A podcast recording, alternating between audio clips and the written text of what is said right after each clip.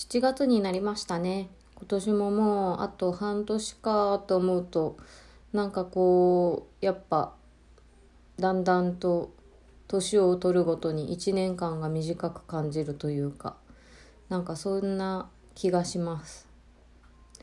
えっとなんかこれなんだったっけな？実際あの年を取るごとに時間は短くなるんだっていう話をしていたあの私の通っていた学校の先生がいてでしかも数学の先生なんですよ。あのしかもね私あの一応高専に通っていたのでそれなりに理数系の強い学校だったんですがあのその学校の数学の先生が言うんですよね。こう年を取るにつれて時間はどんどん短くなるよって。なんか最初はそんなバカなと。なんか時間は誰しもにこう平等に1秒間は1秒間だし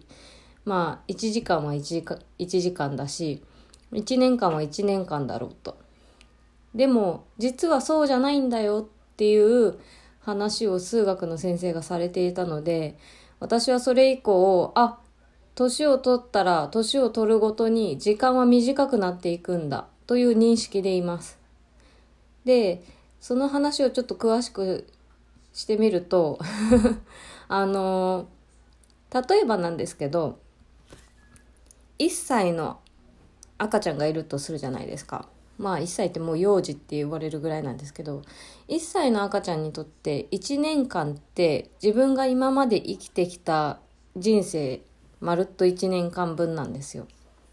で、私今30歳なんですけど、30歳の私からしたら1年間は、あの、今まで生きてきた人生のうちの30分の1っ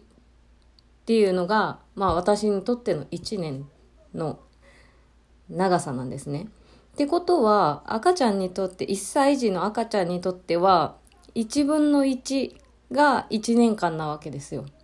それに対して私にとっての1年っていうのは30分の1でしかないっていう話なんですよね。そうすると数学的にいくと1分の1つまり1よりも30分の1って随分短いんですよ。そういう考え方があって数学の先生はあの年を取るごとに時間はどんどん短くなっていくんだよっていうふうにおっしゃってたんですね。まあ言ってしまえばねあの100歳のおじいちゃんおばあちゃんとかからしたら1年間なんて100分の1サイズなわけですから相当短いですよね。なんかその話を聞いた時にああそういうふうに物事を捉える考え方があるんだなっていうのをこう初めて知ってそれからなんかこう数学の先生ってやっぱ考え方が面白いなっていうあの、気持ちになりました。ちなみに、その先生がね、あの、あれの話もしてたんですよ。宝くじ。宝くじの話もしてて、その先生が。で、宝くじを買うってことはすごく馬鹿げていることだっておっしゃってたんですね。で、その宝くじを、あの、買って、あの、一等が当たる確率についてのお話をされていて、やっぱ数学の先生だから、その確率についてすごく、あの、なんというか、シビアに計算をしたことがあるらしく、その、何人の人が宝くじを買って、で、そのうちの、まあ、自分と、自分が買った番号が、この当選番号と同じになる確率っていうのを計算して出してみたら、途方もないぐらい、もう本当に途方もないぐらい、あの、万が一っていうレベルじゃないぐらい、すごいちっちゃい確率だったらしいんですよ。もう一等なんて当たるはずがないと。だから、あの、宝くじを買うなんてすごく馬鹿げてるっていう話をしてたんですね。でも、あの、それでも、その先生は、もうそんな、自分でね、こう、ちゃんと計算して、宝くじが当たる確率なんてこれっぽっちしかないんだから、宝くじを買うのなんてすごくバカバカしいと思っていながらも、買ってしまうのが宝くじなんだそうです。その気持ちはすごいわかるなって思います。やっぱ夢見たいんですよね、人間って。夢見たい。私もずっと夢見てたい。そうそう、そういえばその夢といえば、まあこうね、こう、ああなりたい、こうなりたいって願望的な夢もあれば、夜寝てる時に見る夢もあるじゃないですか。で、なんかその夢を見てる間に多分人ってこう寝言を言うんだろうなって思うんですけど、うちあの、3歳と1歳の男の子がいるんですけど、その長男がね、長男の方が、あの、ちょこちょこね、寝言を言うようになってきたんですよ、最近。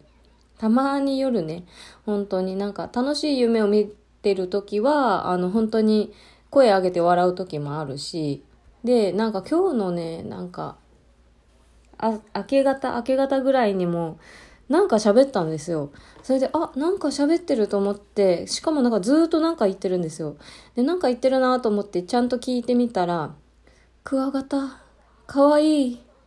クワガタかわいいってずっと言ってたんですよ。なんか最近、本当になんかその、クワガタとかの昆虫がすごい好きで、クワガタとかカブトムシとかね、その辺がすごい好きで、なんか、あの、昔やってた、あの、ゲームセンターとかに置いてあったゲームで、虫キングっていう、なんかカードバトルかな？カードバトルできる、あの、ゲームがあったんですけど、それになぜかハマっていて、で、別にカードとか持ってないんですけど、虫キングのあの映画みたいなのをあのよくネットフリックスで見てるんですよね。で、それでなんかこうカブトムシ同士が戦うシーンとかがあって、で、それで、それを見てからすごいカブトムシとかクワガタとかに興味を持って、それからこうカブトムシの種類だとかそういうのを覚え始めてるんですけど、でもなぜか、あの彼の中では、あのカブトムシよりもクワガタの方が好きらしくって、なので、なんかこう、絶対にクワガタを見ると、クワガタかわいいって言うんですよ。で、それを、あの、夢の中でも見てるんですよね。すげえなと思って、夢の中でもそんな見るぐらい、クワガタが好きなんだと思って。で、なんかその、ね、すごい寝言って、いろいろ、ね、自分が言ってるとかは全然、感じないと思うんですけど、人の寝言って聞いてる分には面白いじゃないですか。で、なんか思わずね、私もツッコミを入れたくなったりとかするんですけど、なんか寝てる人に話しかけるのはあんま良くないみたいな、寝言に答えるのはあんまり良くないみたいな話を聞いたことがあるので、まあなるべく抑えるようにはしてるんですけど、なんかね、いつだったかな、あの、旦那が言った寝言も結構印象的なのがあって、なんか旦那が急に夜寝てる間に笑い始めたんですよね。クスクス、クスクスじゃないな、もうなんかもう、か、肩を震わせるぐらい笑ってたんですよ。なんかでも声はあまり出ない感じだったんですけど、え、どうしたのかなと思って、最初痙攣し始めたのかなと思ってびっくりしたんですけど、なんかよく見てみたらすごい顔が笑顔だし、な、なんなのかなと思ったら、その次に放った一言が、で、誰と戦いよったん？って言ったんですよ。え？みたいな。誰とも戦ってないけど、みたいな。旦那は旦那でなんかバトルシーンの何か夢を見てるのか、みたいな。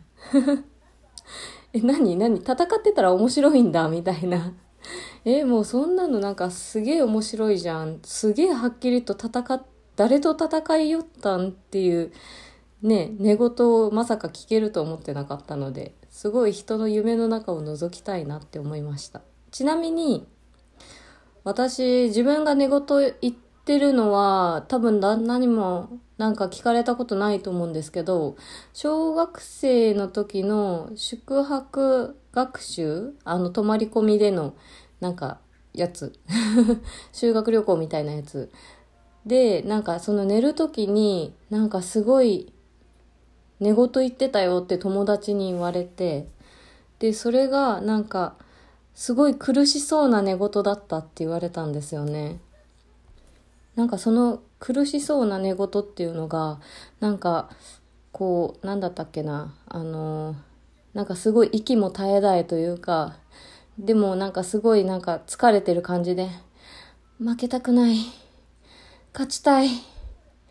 負けたくない。勝ちたいって言ってたらしいです。なんかね、なんかこうね、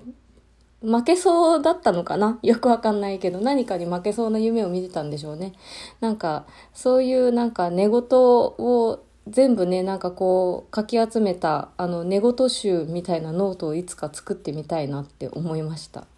ねなんかこうこの日にこんなこと言ってたあの日にこんなこと言ってたみたいなの。なんかちょっと振り返ったらね面白そうじゃないですか。全然夢の内容を覚えてないと思うんですけど。でもなんか人の寝言集を集めたい。ね。集めてみようかな今度から。やってみ時間が時間があればっていうか覚えてたらやってみようかなと思います。それではあのこれからもう2020年後半戦になりますが皆様もあの体調にはくれぐれもお気をつけてあと半年間2020年を楽しく過ごしましょう。それではさよなら。ごきげんよう。一ノ瀬夏でした。